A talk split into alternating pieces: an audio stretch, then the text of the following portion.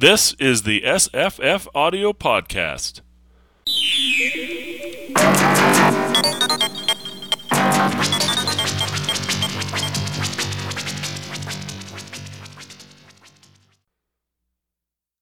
I'm Scott. And I'm Jesse. And I'm Luke. Hello, guys. everybody. Hey, how's it going? It's going well. How's it going over there? All right, I'm doing all right. Fantastic. Fantastic. Well, what are we doing here today, Jesse? Well, This is Jess's idea. I've Yeah. got no idea what's going on.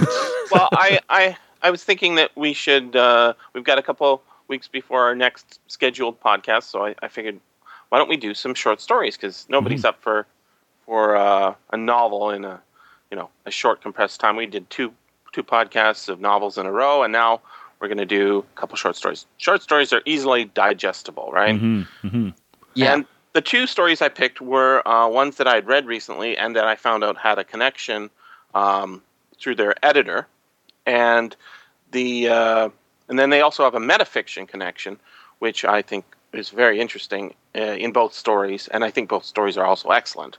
Although I think one of them is Yeah. much lesser of a story in the, its scale and size and yeah. gravitas, etc. But So should we go? in- Should we just quickly cover into them? yeah, Mhm. Yeah. So, what what are the two stories? Let's s- So say their one of titles them's first. A 1959 story by Philip K. Dick called uh, Fair Game. It was first published in If uh, Science Fiction. That was when it was first published. It actually says 1953, so I think it's probably written in 1953, published it was 19. published in 53. Uh, sorry, published in 59. Uh, released, I guess, uh, in 59. Released in 59. Published 53. Or, sorry, written 53. written 53. Probably. Yeah, yeah. yeah. Yeah. Is the idea. So it's an early Philip K. Dick story, and Yeah, yeah. uh, although it was published in If, uh, the 1953 era means that it would have been connected to the other story, which uh, at the time in n- the early 1950s, Anthony Boucher, or sorry, Boucher is how it's pronounced, was the editor of uh, Get not Galaxy, um, Science Fiction and Fantasy magazine, magazine of science fiction Mhm. and fantasy Right. fantasy Yeah. and science fiction. 'Cause I got it backwards there. And he was uh, kind of Philip K. Dick's mentor. Right. And the other story we were going to talk about is The Garden of Forking Paths by Jorge Luis Borges, an Argentinian writer who didn't have uh, Boucher as his mentor, but Boucher was the first translator of uh, that story, The Garden of Forking Paths, and he put it in Ellery Queen Mystery Magazine. Um, in Well, that's interesting that it would have been in Ellery Queen's magazine. That's right. It's Yeah. a, it's it's sort of classified as a fantasy story, hmm but I would say it it doesn't feel like a fantasy very much. It doesn't really feel like an espionage novel or a historical war novel or It, it feels for me more like a, like an alternative history kind of Absolutely. thing, but not really in a way. But it's a bit strange. I don't know. it, it is definitely strange. So uh, let's let's talk about the metafiction aspects and um, Well, let's. Just, oh, why don't we just talk a bit about which each Sure. story is? Because I think that, uh, like short stories like this, we could probably talk most about these stories, and if people haven't haven't read them yet, it we could probably still talk about them a bit more Yep. um, uh, than a talk novel the because plot. there's it's not there's not really so much to spoil in either of them. I mean, I guess there's a bit of I a think spoiler. there's a huge spoiler in Fair Game. And I think there is a spoiler as well in the other one, uh, in the Garden of Forking Paths. But the, what we want to talk about with the with the metafiction, we can probably do it without spoiling it. So, Garden of Forking Paths is a Chinese um, professor of English. who is of English, who is also a spy for Germany, living in England in World War One. Yeah Hmm? and he and he it's actually i think the start of it is really interesting um which again comes down to the metafiction because one thing that you always hear about writing when you when you do these writing workshops or you listen to workshops on podcast or read any writing it's like start the action um as no start the writing like start the scene as close to the action as possible. Like even like just before the action starts that's when you start the uh, that's when you start the uh, uh, the the writing. That's when you introduce the character and have something interesting happen directly have something interesting happen right away. And uh, and so that's what we get in the form of someone saying okay this is a um, this is a um, a transcript uh, and the first two pages are missing. So it literally goes, Yeah, it's a statement. yeah, yeah, it's, yeah. The statement beforehand, isn't so it? Like a police statement, basically. Yeah. Right. and and it just goes. The first two pages are missing. So it suddenly goes, and then I put down the telephone and turned around and said, ah, they're on to me. You know that kind Mhm. of thing. So. Uh, um, It does start. You're right in the middle of the action after this introductory uh, Yeah. segment, which is is supposed to be from a history book of World War One. ah, yeah, okay. So uh, of course, all of the the footnotes and etc. Those are all false. Yes, Uh, of course. That's what I'm saying. It's like it's like an alternative. That's why I say it's like an alternative history kind of thing. Because like yeah, the, the details are false, but like the overall, you know, uh, uh, like the overall vibe, the overall, you know, level is is it feels quite historical. I think. It's quite good. absolutely. hmm Yeah. Yep. So uh, so anyway, he, the guy who he he's a spy. The guy who he has to report to has been captured, and he knows that if his the guy he's reporting to has been captured, they're on to him. But Yep. he needs to send.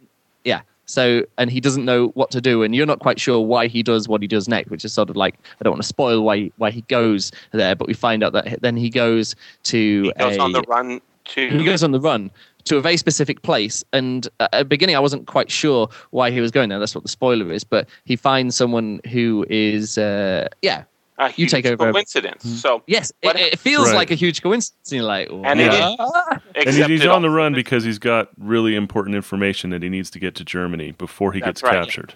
Yep. He's got to leak leak the location of a, a secret uh, artillery base, yeah that's it which is But- going to affect the you know the coming battles, etc.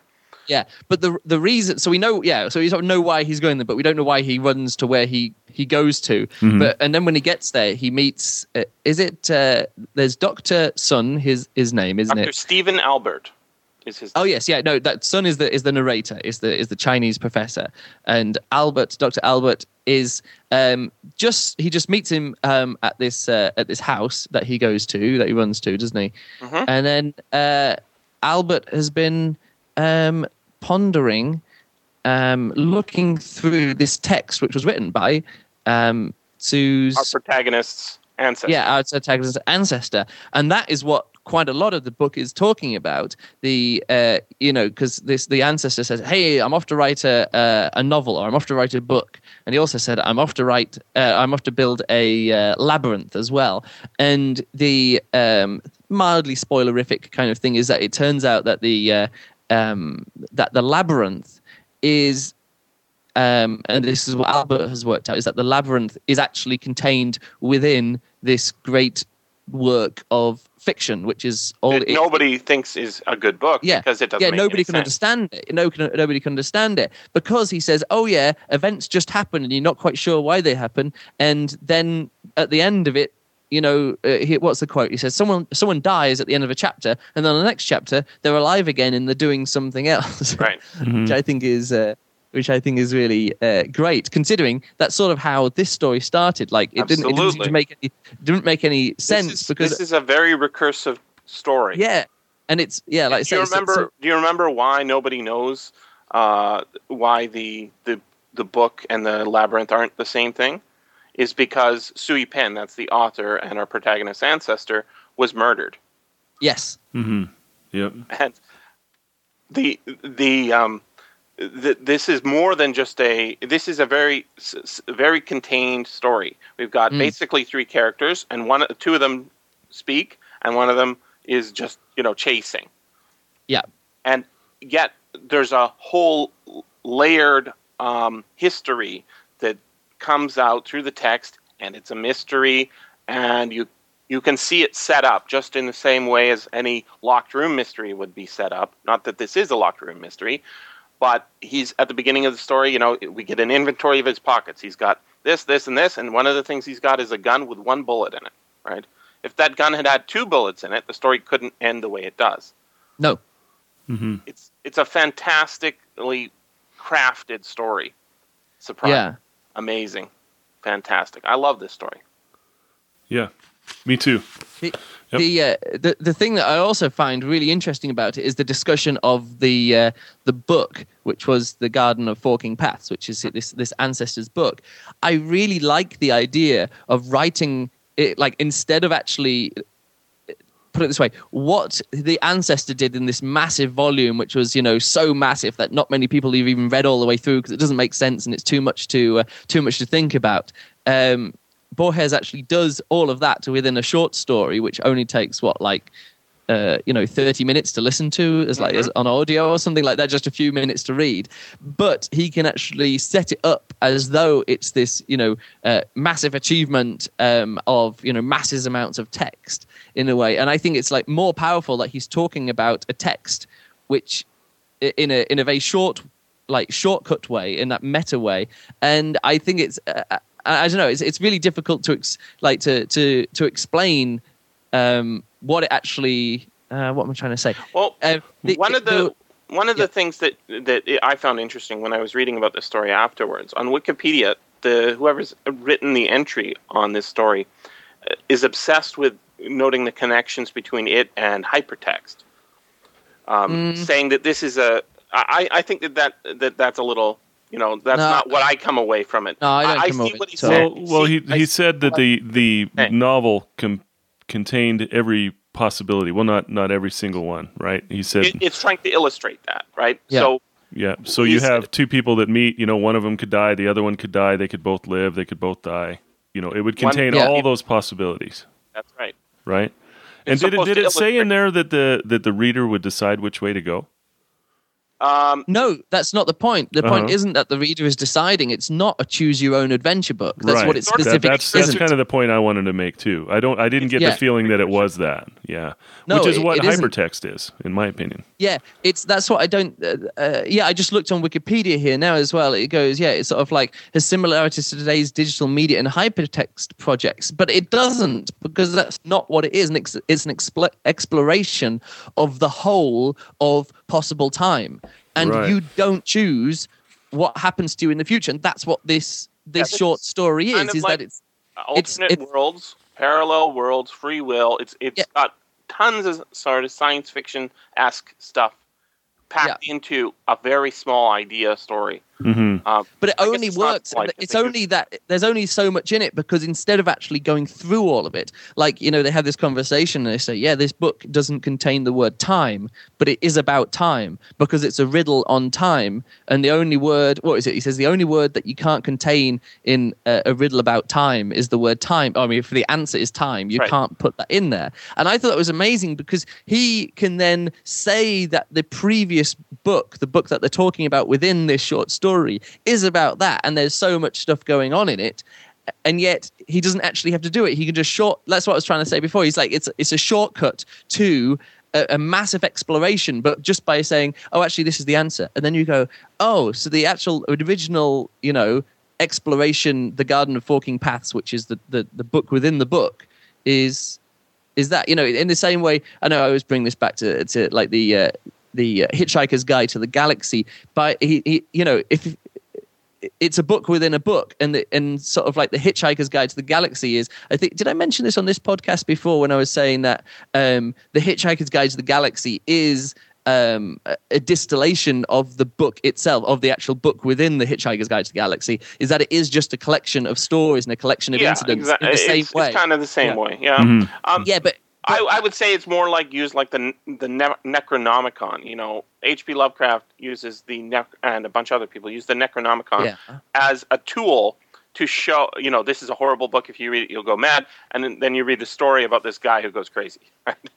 and that's it- it's sort of layering. no, it's in more than I'm saying that the layer is more than that. It's it's because it's like um mm, yeah, I, I understand what you're saying. That that he puts that in there, and then it's a then it's a story which, if you read it, it would be you would make you madness. But I'm saying in this, it's sort of like the the, the key to the puzzle was like Al, Dr. Albert explains. Hey, the key to this puzzle is that it's a book about time, and if you read it, you gain this greater um, uh, you know greater understanding of time and the possibilities of time and the splitting of time and everything that goes on there but you don't need to do all of that all you need to do is have it summed up and that's what you actually get within this story Yeah. within the short story Yeah, and that's there's what, this, that's this what it- line. this line, I think, illustrates what you're saying. This is from the story. The explanation is obvious. The Garden of Forking Paths is an incomplete but not false image of the universe as Sue Penn conceived it. Sui Pen. Yeah. I Sui. Penn, sorry. Yep. Yeah. But- so that's that's what we're getting there, and I'm saying the Hitchhiker's Guide to the Galaxy, th- like, cause the writing style actually of the book within the book, the actual, you know, the the e-book itself or whatever it is, the little computer device that mm-hmm. they actually have there. The writing style is so similar to the writing style of. You know the actual book, the novel. Douglas Adams's writing Yeah, Douglas style, yeah. Adams size. But it starts off and it, you know it actually says, "Oh, what is the Hitchhiker's Guide to the Galaxy?" And it goes, "It's just a co- collection of you know of shorts. It's a collection of this. It's this and that. It's that. It's it, it says it's specifically not Encyclopedia Galactica or whatever it was. Uh, I can't remember what the the, the, the book was. You know the the other you know uh, massive tome because that." You know, only ever sold three copies because you had to have a library the size of three planets to hold it, or something like that. But it isn't that; it's a shortcut. So, so like I'm saying, it's a shortcut to explain the galaxy as as you would get from the Hitchhiker's Guide to the Galaxy, but being told within this much smaller novel. You know, so uh, I, Yeah. I I absolutely think that this is why this story is so rich. Is is it if it was just an espionage story, if you take Yeah. away what he's done to make this story great, it's it would be a story of no note at all. But yes, it's it's it's so layered and amazingly constructed. You it is a gorgeous story to read. Even Yeah. you know every trans I've read multiple translations. All of the translations show this this beauty. Each sentence is is beautiful. It's well constructed, beautiful story, and it's very different from our other story, yeah. Mhm. um, which I The- think is sort of a one Oh, note sort of Oh, I thought joke. I thought I still I thought I still had more to say. oh no, keep Mhm. talking. Oh no no no! But let's yeah actually let's let me just do it. But I think it's more the, the reason I've got more to say is exactly that. It's because so many. I mean, people ask me. I get this um, uh, question quite often, like through the emails. People saying, "Hey, why don't you review short stories that you read?" And mainly it's because I don't actually read that many short stories. And then I recently got a note on. Let me look on Goodreads because I mentioned that. Oh, it was Eifelheim, wasn't it that I read? And if, have you guys read Eifelheim? I have, yeah. Ah, okay. But there's two stories. There's like the historical part, which feels like a novel, and then there's Mhm. this other part set in the current day, which I didn't know until the very end of the reading when I read the afterwards. And it says, ah, this was first written as a short story, which appeared in this magazine or whatever it was. And then I was like, oh, that makes sense now because it had the tone of a short story, but also it had like that one idea, which w- was sort of clever and you know give it away. Actually i can give it away. What happens is that they say hey if aliens really did visit in the past they or if aliens really did exist they would send us like a, carl sagan said that they would send us a diagram of a bit of technology you know uh, that'd give us an invention. And then just so happens she looks down and the illuminated manuscript, the, the illumination on the manuscript of the, the letter at the beginning or whatever it was, was actually a circuit diagram of something that she was just building in the lab. And so it confirmed that it was that aliens did arrive. And it was just, it was such a- coincidence that it's- oh, that, it's this that massive isn't co- explained by the story. Mhm. which isn't explained. Well, it is explained Yeah. by the story. yeah, but not in a satisfactory way. not what in a satisfactory way and it's just a trick and short stories can do that it's sort of like haha and this was the point of the story and you go oh that was the point of the story and and it's everything builds up to that now that I, in a short story i don't that's what i don't like about short stories i actually like some more substance in there but there's some short stories which really do transcend that and this garden of forking paths is one of them uh, the other short story which really stands out which is definitely this level is, is the the alchemist and the uh, no what is it the uh, what's the alchemist gate one Uh, Oh. The Merchant and the Alchemist yeah Gate yeah the, the merchant and the alchemist gate by Ted. Chiang.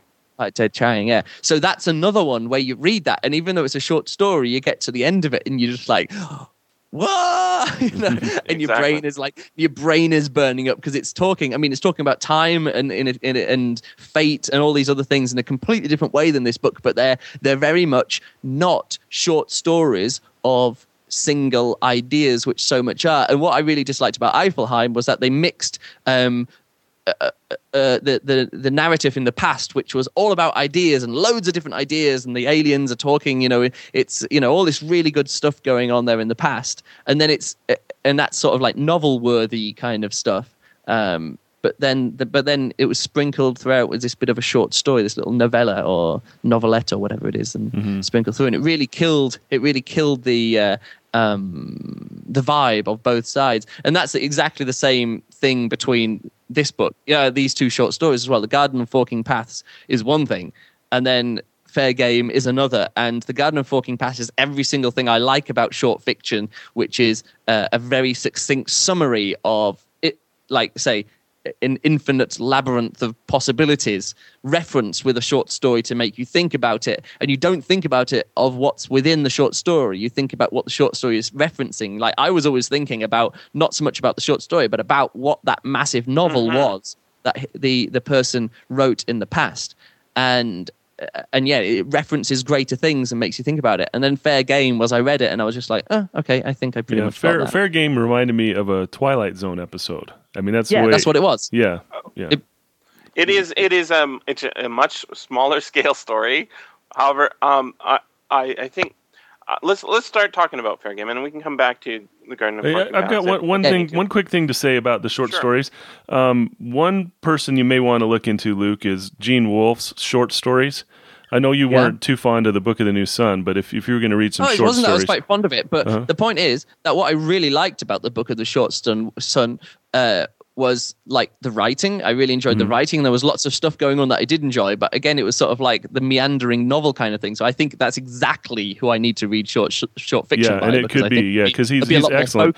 And the interesting thing is, I was told that he was influenced by Borges, and that's why I picked up this book I have in my hand called Labyrinth: Selected Short Selected Stories and Other Writings by Jorge Luis Borges, and that's where I read Garden of the Forking Paths in. And uh, as I read that story, I was thinking, "Wow, this is really Gene Wolfish," you know. But really, Wolfe is Borges-ish.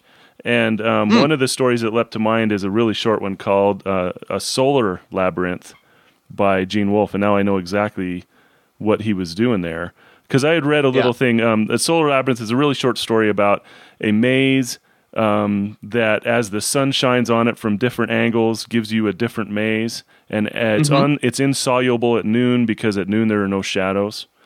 And um, I've read an analysis of the story where someone was making the claim that, well, he's really talking about fiction. This story is a metaphor for fiction. Right. And now I, I, I've got to go read that story again, and I, I believe it now because I can see that he was pointing back to this very story, Garden of the Forking Paths.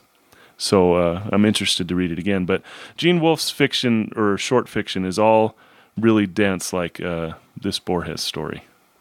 Yeah. Yeah, It- dense, actually, dense as in wonderfully deep. exactly. yeah, there's lots of Yeah. stuff going on there, and actually, it's it's the kind of thing that I really like about fiction, where it's like you say, there's, there's the different levels to it that you can read it here, and then there's another level, and there's another level, and you know that's the kind of thing in my own writing. I just wish I could even slightly uh, uh, capture, you know, that same kind of thing, which I guess I maybe do in one some writing that I do, but not. I mean, I'm just not that clever, you know. Borges is in- incredibly awesome. If if this story is any guide, Mhm. um, and I, I- it's it's going to be. I, I I was I got this as an audiobook. We, we received it from I think it was Penguin. Penguin, right? Uh, Collected Fictions, it was called, and it was it was an abridged selection from from the greater book.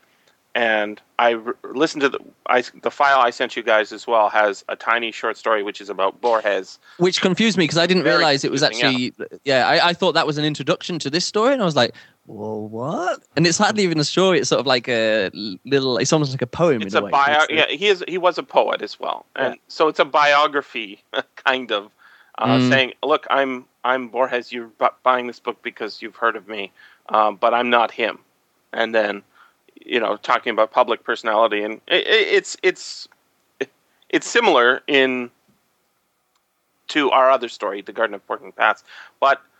Uh, I stopped after the second story and I said, "Oh no, we gotta talk about this. We gotta read this story again. We have to analyze it. So I, I can't write about the you know collection of short stories on audio without stopping. But in this Yeah. case, I really had to you know pull the disc out of the player and uh, call my friends and say, "Hey, you got to listen to this story," uh, because I think it, it's just amazingly fantastic.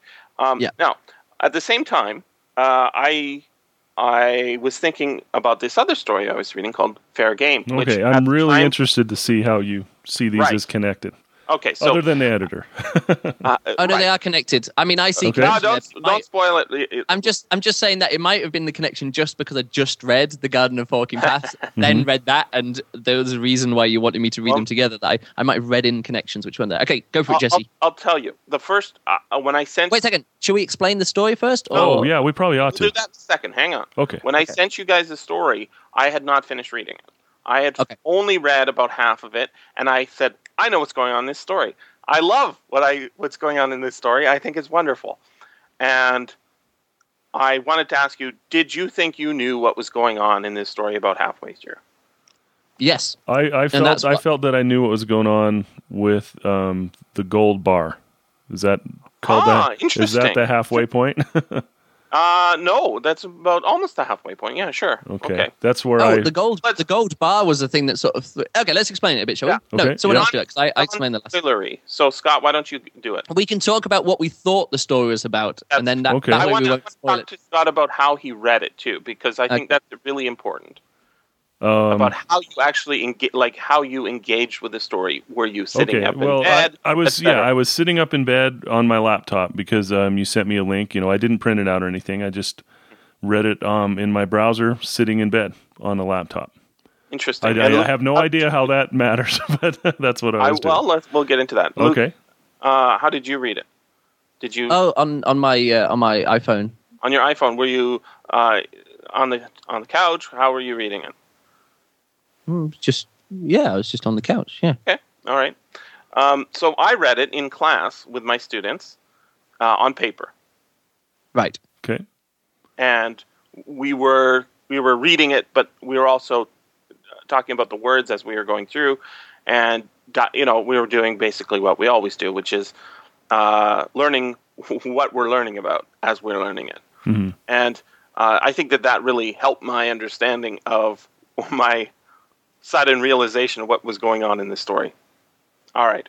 Okay. Uh, yeah. So Scott, why don't you do us so a yeah, so uh, it's about I, f- I forget the fellow's name. Um, he's a a really important Douglas. nuclear physicist. It's it's the first line of the story. If oh, there got it the is. story open. Okay, I just popped it Anthony up. Douglas. Anthony Douglas. Yeah. So Professor Anthony. Douglas. Professor Anthony Douglas, and he's this uh, physicist, and um, he's talking to his wife, and um, they, excuse me, they're talking about all these new people coming in to where he's working. And he says, "Well, I'm so important that you know my job's not in jeopardy. You know they want me to handle these people, and he's feeling pretty important." And then he suddenly sees an eyeball outside the window. I mean, a giant eyeball. What's that? And then let me give you the quotation. Okay. I think it's an immense eye gazed into the room intently, studying him. Right. That's that's the sentence. There it was. Yeah. And it was uh, really kind of a cool image. I mean, I was really into the story at that point. Um, so I saw it, but but this whole story in my mind, you know, I mentioned that it was like a Twilight Zone episode. I was seeing black and white in my head. You know, this is all, Yeah, all this yeah, culture totally. It, it is. It is so 1950s. This story. It's sort of like, Yeah. hey, I'm the I'm the hero of the story. I'm a scientist. I'm a physicist. And what's going to happen? Well, absolutely. So Yeah, I love it. yeah, so then he starts to um, try and decide, you know, hey, what is this thing that's looking at me? And he, he gets uh, really prideful and starts to say, well, I, you know, I am important, so uh, that's why whoever this is is observing me, and uh, you know, but he he really didn't know what was going on, and uh, let's see, the gold bar. Oh, he goes. He goes Okay, over go to a neighbor's house um, to consult them on whether he thinks uh, w- whether they think there's some sort of biological explanation. Maybe there's a giant animal that could have looked into the room. yeah, there were a lot of ideas thrown out there. You know, could it be this? Could it be that? and yeah, they they think he's mostly crazy. Um, but yeah, and then on his way home, hmm he sees on the side of the road uh, a gold ingot. hmm Right. And he and and at this this point, about it. yeah, and he starts thinking about it, and the that's when I thought that that was bait. That's the word that I thought. Wow, that's interesting. Yeah. Interesting. Wow, that's so- I I didn't get that at all my first reading through Okay, Uh, until the end. Mhm. Yeah, yeah, yeah. yeah I mean, it explains it all at the end. But no, I mean the the whole th- and oh yeah, and then later on he sees a not a, an eye looking at him, but a whole head, and then Mhm. Mm, a later face. on a Yeah. whole body. Yeah, like a face, and then later on a whole body and stuff like that. Looking well, him. he doesn't actually see a whole body until uh, until he's he's at the very very end of the story. Yeah, that's what I'm saying. But it, it- it goes throughout, and you know he he gets more more awareness of what's going on. Don't want to spoil and, the end and how, there. how about but, how uh, about this line? I, I just love this line. The damn thing was looking at me. It was me it was studying. Douglas's voice rose hysterically. How do you think I feel, scrutinized by an eye as big as a piano? My God, if I weren't so well integrated, I'd be out of my mind. Yeah, and then they, they uh, the rest that. of the people Yeah. look at look Yes. at each other, saying Yeah, he's Henderson not and that well his wife. integrated. yeah, it's Henderson and his wife exchange glances. yeah. Yeah, that was great. That was great. So, um, I think it's kind of interesting also that the location is Colorado.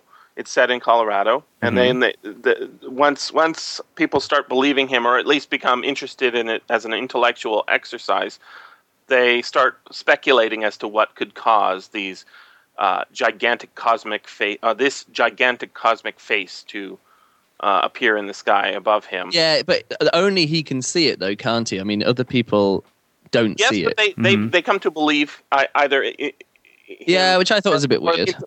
Well, I'm not so sure because I think I think that it's not really a story. This is not No. really a story. This is metafiction in a very similar way as the other story. So there are going to be some spoilers because I want to tell Scott what I think was happening Okay. and what I realized.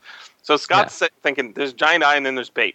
Well, it, it it started striking me as I was reading the text and talking about what words mean with my students. I say, okay, so the they the eye is gazing at him, studying him, and then we Mhm. look up and we talk about what immense means. An immense eye, right? Immense means large, big, enormous, huge, right? And we keep going, and we keep going, and we keep going, and I keep popping these words out, and I I ask questions, we scrutinize. How do you think the, this eye was scrutinizing? What what does scrutinize mean? We go through, and as we're staring down at the paper, I You're said, scrutinizing it. I'm scrutinizing the paper, and we're all taking turns reading it. I, I thought, oh my god, I know what's going on in this story, and I also know why it's it's not said. It doesn't say it. It says they. They are studying me, and I said, uh huh. It doesn't have a gender, right? The thing that's studying, it's a face, but is it a male face or a female face? Is it a human face? What it doesn't say. Mhm. It's just it, it's just a gender, genderless they Thing. in the sky. Yeah. they or it in Mm. the sky. Mostly they. And as a person who's reading this, looking down at a piece of paper, taking going away, coming back, right, to the paper as we discuss it, I Hmm. thought I know exactly what's going on. And Philip K. Dick is writing a metafiction story. We are the face in the sky, right? Staring down at this paper, going away, coming back. and then I thought, well, that doesn't make any sense because what's that gold bar doing there? I didn't put a gold bar in there. No, it's Oh, it's interesting. the- yeah. The way that I mean, uh, maybe I was just looking at this at a completely different level. The way that I read it was this: okay, he is a physicist. Now, what do physicists do? They talk about like you know quantum stuff and all that kind of stuff, and he's talking about yeah, these new people are coming in with these new ideas and stuff. And I was thinking, okay, this is a this is sort of like old guard, only Einstein kind of thinking, and then you get all the quantum physicists, you know, with this different interpretations and many world interpretations and observer and these, all these different things. And I was thinking, okay, so it's all about um, you know the, the the new ideas in nuclear physics with like you know the observer um, affecting the uh, the outcome of Yeah. something uh, of the experiment. It's only when it is observed that it actually the wave function, the probability wave function, or whatever it's called. I'm just pulling jargon out my arse here. I don't really understand all of it. Um, but it collapses into one of two states. You know, that's the whole double split ex- slit experiment. It's the uh, you know the Schrodinger's cat kind of uh, thing going on there. It's only when we observe it does it go. So I th- uh, I was thinking that this is a story which is um, about the observer effect on a character, on a fiction character. So it's sort of like very he's just there. interesting, yeah. Yeah, Yeah, and he's just is. there as a character in a story.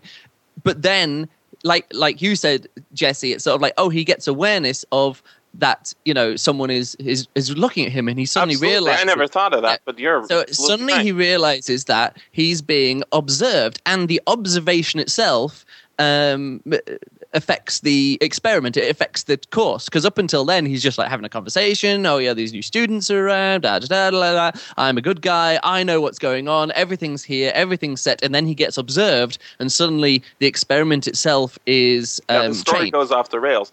So The I want to goes off the I want to give So you a, so- a, a so quote for me- from the story. Oh okay. Um, this is a this is a scene that was uh, just about a little more than halfway through, and it, it's it's when the people are starting to speculate as to what it was, and and this was my confirmation that I completely understood the story uh, up until I was you know had the wool taken out of my eyes or whatever it is at the end, which was I thought funny but not as good a payoff as the payoff I was getting halfway through the story. So Yeah, in your head, the- this was a way better book. that- best story. that's it. No, it was. It's still a great story, but uh, he he did a he switched out the best bit with the end. You know. Anyways, here here we go. Uh, what is Doug? This is the people talking about. You know, hi- him being special. Said, what is Yeah. Doug? About the best nuclear physicist in the world, working on top secret projects in nuclear fission, advanced research. The government is underwriting everything Bryant College is doing because Doug is here. So they want him because of his ability. They want him because of his ability, because he knows things. Because of their size relationship to this universe, they can subject our lives to as careful scrutiny as we maintain in the biology labs of, well, a culture of Sarcania polonium. But that doesn't mean they're culturally advanced over us. Of course, Pete Berg exclaimed. They want Doug for his knowledge. They want to pirate him off and make use of his mind for their own cultures. Parasites, Jean gasped. They must have always depended on us, don't you see? Men in the past who have disappeared spirited off these creatures. She shivered. They probably regard us as some sort of testing ground where techniques and knowledge are painfully developed for their benefit. Yeah, The store. This is. eh, They're talking about science fiction. yeah. They're talking Exactly. about science fiction, not just fiction, but science fiction, saying, here's where we do our experimentation. We come away from 1984 saying, Big Brother is a bad idea. Yeah. And I thought, oh my God, this is this is a, a story that defines science fiction in a way. Well, you did you tell this to your class? Uh, well, as we figured it out, I yeah, Yeah, yeah, yeah.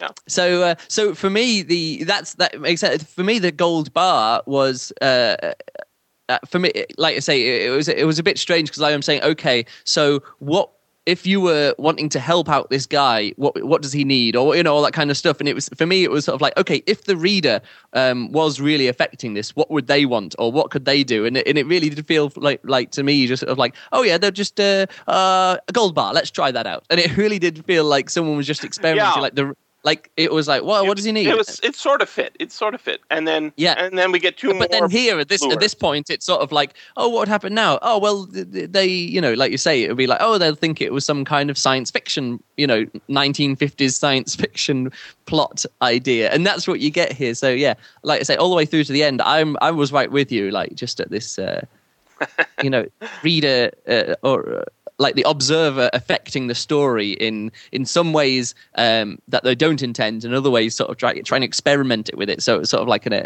a continuously experimental um, bit of and fiction. He, he gets he gets um, three visits from the from the uh, aliens in the sky or whatever they are, and then then he gets three lures, right? Three decoys or three uh, yeah, baits. but there was Scott there was, was there was gold, and then there was a sex. girl, yeah, yeah, a well, girl say- who was who was trying to draw him out of the building, right? Yeah. he could So the, the three captured. the three lures were was money, was sex, and Food. food.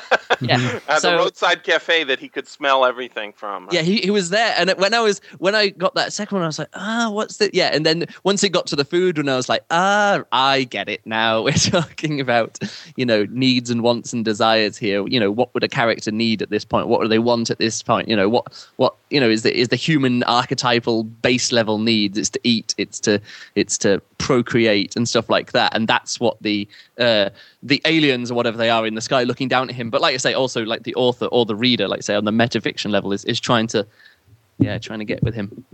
So, Scott, you, you you you got all of this, I'm assuming. Well, I got I got the the I guess the top level of the story, But what The you guys are idea. what you guys are talking about is way more interesting.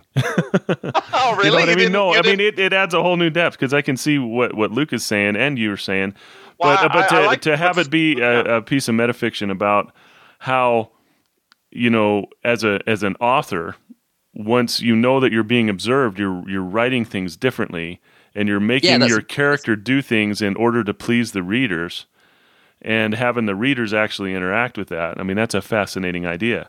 I don't, you know, it's interesting to me that the the story ended the way it did, and so I wonder yeah, what and that's Dick what I was really hated doing. about the story because Yeah. I was I was waiting for this great payoff Uh-huh. where it was going to be what's the what's the uh, uh, was it Escher who who who drew the picture of a hand drawing a picture of a hand drawing a picture of a hand you know that looping Mm-hmm. Right, uh, yeah. I was expecting almost something like that and then the way it ended I was just like what Oh, but, what not, you but not in the way not in the way the garden of the forking path I was like Yeah. what it was like Mm-hmm. What do you think what? of Damon Knight's story to serve man? This is this is the the classic sort of Fredric Brown one note story, right? Mm-hmm. yeah it's a it's a It- classic It, it's but- it's but worth I reading actually once, but not really of noting since then. there's there was this book that was like an alternative history written about um, about uh, the space race and Americans' space race, and it was and, it, and it's just called Space. I can't remember who the author is. Maybe I'll look it up on Goodreads. Um, it's I think it's just called Space, um, the novel or something like that. Oh, I can't type, uh, and and it's uh, and it talks about. Um, huh. Uh, I can't see it. I mean, it was all right, but it, it was talking about like the Apollo 18 landing or whatever it was. Apollo, no, the, it was talking about the the last Apollo thing. That was sort of Yep. like one of the big things at the end of the book, which didn't actually happen, but it was talking about how they they went to the far side of the moon and there was a a, a black astronaut who was who was a uh, also a. a a geologist who went with them and stuff like that. Uh, but yeah, it was it was a fun fiction, like a retelling of it. And at one point, someone's in hospital and, and someone says, "Hey, what you're like is this book." And they actually say, oh, oh, you know, you'd like to read some science fiction. So then it was really weird that he gave him a science fiction book and said, check it out. This story is by Damon Knight. It's called To Read, no, To, to, to Serve Man. And then they pretty much do a, a- like a, a two paragraph summary of the book. And then the characters laugh about it and they say, oh, that's really clever. And I was like, yeah. But it was really funny that that was one of my first. Uh, I think I'd actually read the book like ages, you know, read the short story years ago because it's you know such a classic. But then reading this uh, again, there's this weird, you know, alternative uh, history of s- the space race. Um, and then them explaining the book was actually much better than the uh, them explaining the short story was actually much better than the the Damon Knight story itself because it was commenting on it. It wasn't just like, huh, and then you get to the end and go, oh, that's clever. Um, it was actually like characters discussing in a in a, a different context, which is uh, I think what sometimes what you need with this, you know, Yeah, and yeah. that's actually what I, what I liked about you know the Garden of Forking Paths because it's actually like I say it's talking about itself, it's referencing itself and in a in a in a clever way. And fair game, like I say, I thought it was doing that, and then at the end it just goes what. So I again, I'm not quite. I, I am think, not quite I think sure It's if got I'm it being. reversed. It's got it reversed, right? We we we've got the the great payoff. It comes in the middle of the story, and the the the ironic twist comes at the end, uh, and and thus it's it's not going to be as well remembered. However, I think it's it's a very sort of Dickian, sort of clever story, and it sort of illustrates the difference between a guy like Borges and Dick. In in, in the Dick. Um, He's going to undermine it at the end. He's just going to go. Uh, he, undermine, he always undermines everything. Right? yeah, yeah. Um, but I think cynical.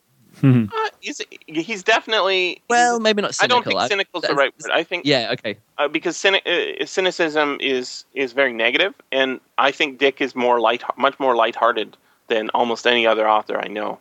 Um, he likes he, he he's he's he's he's very empathic. I think he's very worried about the little guy and everyone else. But um, I wanted to, as I was going through the story with my class, um, I was talking about. Uh, I I was like charting on the board. I was saying, okay, so here's the here's the things that make us think this, and then here's the things that make us think this, and how do they fit together? The lures versus the versus the the eyes in the sky, etc. And then as we were going through, I was saying, now what? So what is this stuff? Why are they talking about up in the mountains? All great cultures, religions get their their uh, their beliefs in gods from people who come down from the mountains, right? And then the story's set in Colorado. Why why why is Douglas have to be in Colorado? And then I said, well, uh, what's different about Colorado than here, where we are by the ocean, right? So, and he said, uh, uh, one of my students said, well, they're they're higher up, and I said, yeah, that's right, they're higher up in the atmosphere. And what is the atmosphere? The atmosphere is an ocean of air around the Earth, right? An ocean of air around the Earth that we can.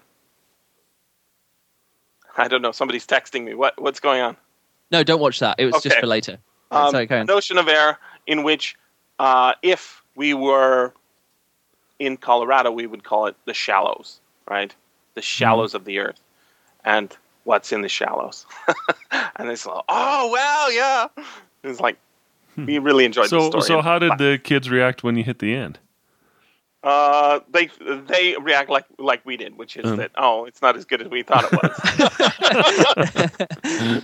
no, but it is it is funny at the beginning. It's sort of like yeah, it, it's sort of specific, and at the end, it's a net. So I understand what you're saying there about the different levels of the air. I hadn't really thought of it in that way. I I, I guess I hadn't. Yeah, I just didn't, didn't yeah. concentrate on that aspect. I guess. Well, we were going through. I mean, uh, we start off. I think the first description of Doug Douglas is that he's got an ample belly right? Yeah. And so we talked about ample uh, at the beginning. What's ample mean? It means enough. And, I, and then I use my example. Uh, I have enough food. I have ample food. And and that sort of paid off in the end too, as well.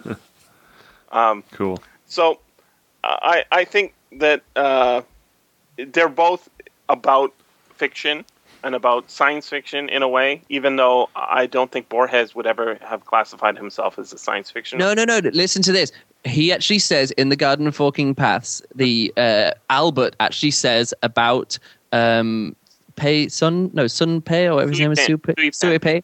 Um, yeah, he said he would never consider himself a novelist because a novelist is way below his station. You know, he would never think of that. He's commenting about himself. He would say, "Oh, I'm not a, you know, I'm not writing science fiction. I'm not writing fantasy. I'm not in English." Say, uh, that's way below me. I think that's actually he's actually commenting about his uh, his own writing. You know, he's you know people would say, "Oh, this is just a silly science fiction story," but it's like, "Oh no, this, this is way more important than science fiction." I'd never call this science fiction. I think that's intentional there. There's mm. definitely a reason why that was put in the book. And what the, the, English call it taking the piss. Uh, is that what uh, Dick is doing with uh, with uh, Fair Game? He's taking the piss. He, he, he gives us the the um, no, I, am saying that it, no, this is Garden of Forking Paths. Aha, okay, okay. No, I'm saying in in uh, in there he's actually he, Oh yeah, yeah, I see what you mean. He, yeah, Philip K. Dick is doing it as well. He's doing the opposite though. He's going, oh, you think this is going to be high-minded, but it's just going to be science fiction. And uh, and in the Garden of Forking Paths, uh, Borges is going, ah, oh, um, this is actually science fiction, but it's not. It's actually really high minded. I think they're, they're coming at it from two different angles, you know, talking about a similar thing. But Philip K. Dick is like going, oh, this is just pulp. You don't, you know, don't, no brains needed over here. And, uh, you know, the Garden of Forking Paths is, is, you know, the opposite. He's going, no, this is all brains and this is, it. no, this is not science fiction. I'd never call it science fiction. I'd never lower myself to call myself a, you know, a science fiction, right? Yeah. Dick's, yeah. Dick's story, um, the title Fair Game sure has a double meaning, doesn't it? Oh well, I'd love to hear your hear it because I, I never talked about that with my well, students. I'm just saying that if he meant what you guys have uh, presented here, which I think mm-hmm. that he certainly did, then um, the ending is the is a game, and then the hmm. Um, it's an unfair game. Yeah, it's probably an unfair game, which is. And the other and the other meaning of fair game gives away the ending, which I think we've probably done. I think if people don't know, I think there's ends, probably people out there like, "What's the end? What yeah, is it? What is it?" I, I know that um, my mother says, "I don't know what you guys are talking about." It's because you're not reading the stories, right? You're not reading the books. No, uh, most this of is not talk- for this is this is not a podcast for people who aren't going to read the books. I think it's yeah, read it and then you come and listen to it. Yeah, but also this takes like 20 minutes to read. Like both of yeah. these, you can you Absolutely. can get through both of these stories in an to, hour. Yeah. To the uh, the ebook version of yeah. both. There, yeah. There's no mm-hmm. audiobook version online, but there is an ebook. But like I say, I think uh, uh, if we like for me, it was weird that you just gave me these two books to read. And I was like, right, there must be a connection here, and I think that's why I read way more into into like this fair game short story than I would normally read into a short story. Because to be honest, I think a lot of short stories don't have this many layers of meaning uh, no, and these many layers. Most very horrible, and that's true of most novels as well. But I think that Yeah. you are short shrifting the greatness that is some awesome science fiction short stories out there. Yeah, but I don't have you time to go through it all. I don't have time to go What you through need is someone to point point you out. You know, say, check this one out, right? Well, that's what I do. a trusted sometimes. a trusted uh, advisor. Now, I I I don't think Fair Game will ever be well known, but Classic. No. no, but I think it it does what it what he intended, and it is you know. It, it, the other thing that's interesting is I, I think Philip K. Dick bases all of his stories on his own life because uh, I'm reading another story by him um, that was written in the same period, and it has the exact same um, sequence of events, uh, uh, different. Yeah, he goes over and meets his friends and talks to his friends and then drives home. and then he there's there's even the cafe and the the gas station and the exact same scene there, except the cafe is real. That's Yeah. the one difference in the sec in the second case. But you know, he's driving through the Colorado mountains, trying to get away from Colorado, maybe go to California or something, and and then something strange Yeah, that's great. I think I think that's great. I mean, someone said to me they, they sent me an email saying it was really weird, no, like reading your first novel because the the main character, um, uh, or the different characters throughout the book are different aspects of your own life and your own personality. Because you know, one person was in, involved with you know uh, with music, and another character was you know doing writing, and another person was doing this, another person doing that. It says, and then I was like, oh, I was just waiting for someone to come along who could juggle, and then it did happen. But that was me. That was me very self consciously doing that, and I actually No. said, yeah. And people said, oh, this this scene that takes place in this bookshop and they say is there actually a bookshop like that in berlin and i'm like yeah i go there every week and it was uh, and but i very specifically put those things in there and also actually there's some comments they were, oh, maybe I'm as clever as Philip K. Dick and. Because Well- I just, I, I just remembered some things in that I actually wrote into the book, which are comments about the form of the fiction, and it does actually reference its own um, influences in a way, and and comments on them, and says, actually, you, you know, you, you might be thinking this book is like this other book, but actually it's, it's different because of this, this, this, and actually a character does explain that to someone else within the within the novel itself. Oh, maybe I'm quite clever, and no, I forgot about that. This coming from the guy who says I'm a genius like twelve times in one podcast. no, I don't. I, I mean, I am a genius, no, but one, it- one podcast in particular. did I say Um, that? I can't remember. Um, there was, You know, I don't was some actually, I don't actually listen to my podcast. it, it was it was really wonderful because at the end, after you did, you know, your you, you you you talk about how much of a genius you are, and then and then at the end, after you did your, you know, you can find me on Facebook or Yeah, what- yeah, yeah. whatever. Then he says, "Oh, and by the way, I'm a genius." In case you didn't catch it the first I'm gonna have to. Anyone listening to this who knows, oh, I'll put this podcast in my feed and then ask people to tell me which podcast it was. I can't remember ever doing that. Well, well, that under, undermines my genius that I can't remember. This has been the SFF Audio Podcast. Please join us at www.sffaudio.com.